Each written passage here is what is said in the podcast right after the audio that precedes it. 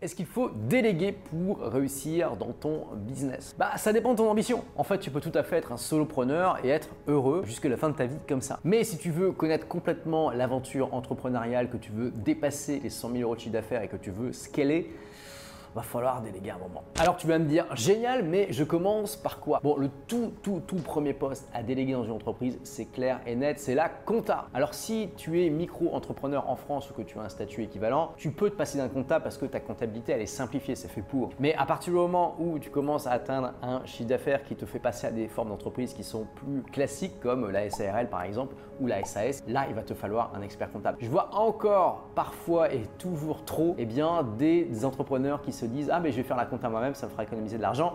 Grave erreur. Parce que, un, c'est chiant. Deux, tu dois te concentrer sur trois choses quand tu démarres c'est vendre, vendre et vendre. Et surtout pas faire la compta, c'est pas là où es, tu vas être dans ta zone de génie, c'est pas là où tu vas apporter de la valeur ajoutée à ton entreprise. Et trois, tu sais, tu fais une erreur en compta, ça peut coûter très cher en termes d'amende fiscale et autres. Donc, confie ça à un professionnel. Et puis, un comptable, typiquement, ça demande un budget de 1500 euros par an, donc c'est pas non plus la mer à boire. Le deuxième poste à mettre en place dans ton entreprise, c'est le VA, le Virtual Assistant ou assistant général tout simplement. C'est un assistant qui va t'aider dans tout un tas de tâches entreprise. Alors typiquement, ça va être les tâches que tu n'aimes pas faire personnellement, ça va être les tâches que tu aimes bien faire mais où clairement tu te rends compte que euh, c'est pas là où tu vas euh, que tu apportes beaucoup de valeur ajoutée dans l'entreprise, que tu ferais mieux de te consacrer à d'autres tâches comme vendre, hein, trouver des clients et vendre euh, et ou des tâches qui demandent beaucoup beaucoup de temps. Le simple fait de les confier va te permettre donc de, gagner énormément de temps dans ta semaine pour te consacrer à d'autres choses. De mon côté, c'est exactement ce que j'ai fait. après avoir délégué la comptabilité, j'ai donc pris mon tout premier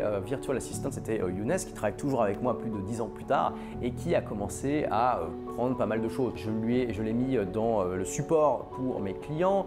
il a commencé à gérer les emails et aujourd'hui, il fait énormément de choses dans mon entreprise. Il a même trois personnes qui l'aident à m'aider. Donc, il est lui-même entrepreneur. Il a sa petite équipe de trois personnes qui l'aident à m'aider. Aujourd'hui, ils font énormément de choses dans ma boîte.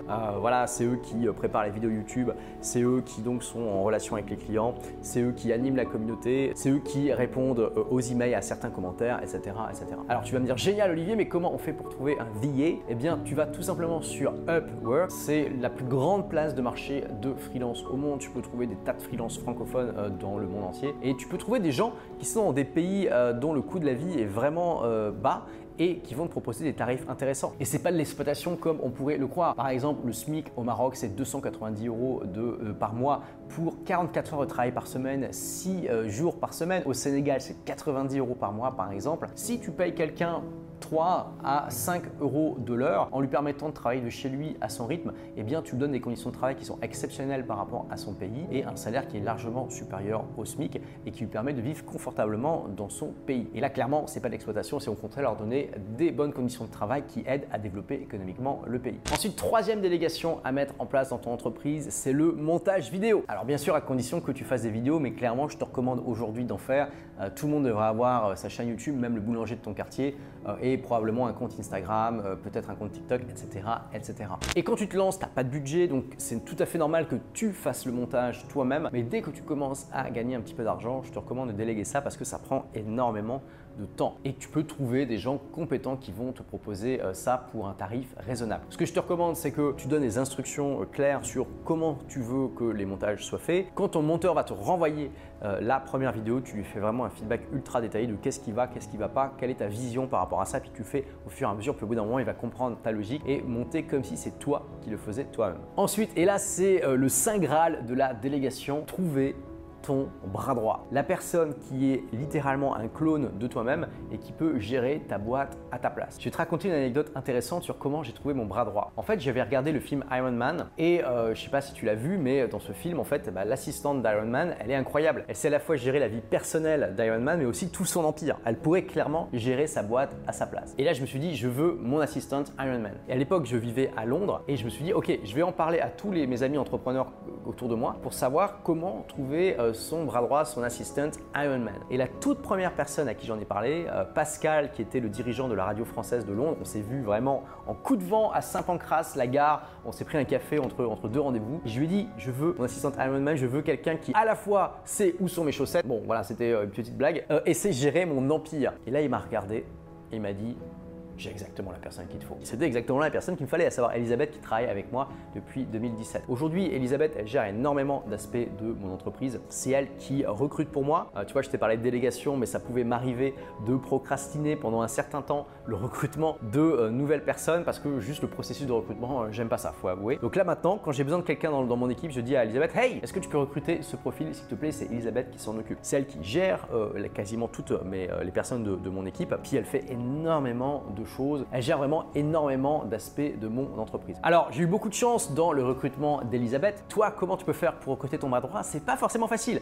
Mais déjà, la première étape, c'est de se dire, ok, je veux mon bras droit, de commencer à parler tout autour de toi et puis d'être dans une démarche active de recherche. Et tu vois, à terme, comment tu sais que tu as vraiment efficacement délégué dans ton entreprise? Quel est un peu l'objectif ultime? C'est que tu sais que si tu pars un mois dans la jungle et que tu n'as pas internet et que ton équipe ne peut pas te joindre, ton business, non seulement il va pas s'effondrer, mais il va se développer. Ton business, il est autonome et qu'il peut tourner sans toi, ou en tout cas sans toi pendant un certain temps. Quand tu sais que tu arrives à ça, tu sais que tu as bien créé un véritable business. Parce que c'est aussi le problème de la plupart des entrepreneurs, ils ne se créent pas un business, ils se créent leur job. Ce sont des hommes ou des femmes orchestres plutôt que des chefs d'orchestre. Tu dois arrêter d'être un homme ou une femme orchestre. C'est ça la clé à comprendre si tu veux avoir un véritable business qui dépasse les 100 000 euros et qui scale. Tôt ou tard, tu trouveras la personne qu'il te faut. Tu dois devenir un chef d'orchestre. Tu comprends la différence Tu n'as pas besoin de savoir jouer tous les instruments. Tu dois juste faire en sorte que eh bien, tout le monde joue en harmonie. Et bien sûr, le chef d'orchestre, il ne sait pas forcément jouer euh, du trombone, euh, du violon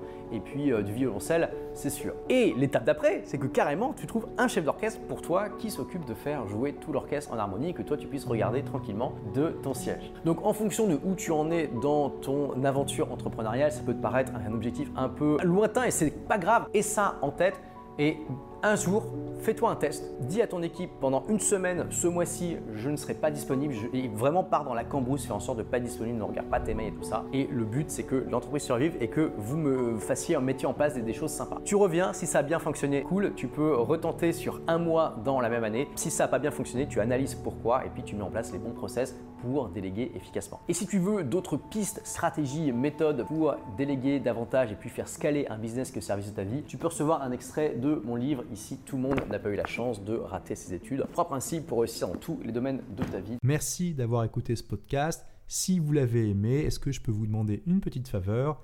Laissez un commentaire sur iTunes pour dire ce que vous appréciez dans le podcast tout simplement. Ça aidera d'autres rebelles intelligents comme vous à trouver le podcast et puis à être inspirés tous les jours ou presque par lui.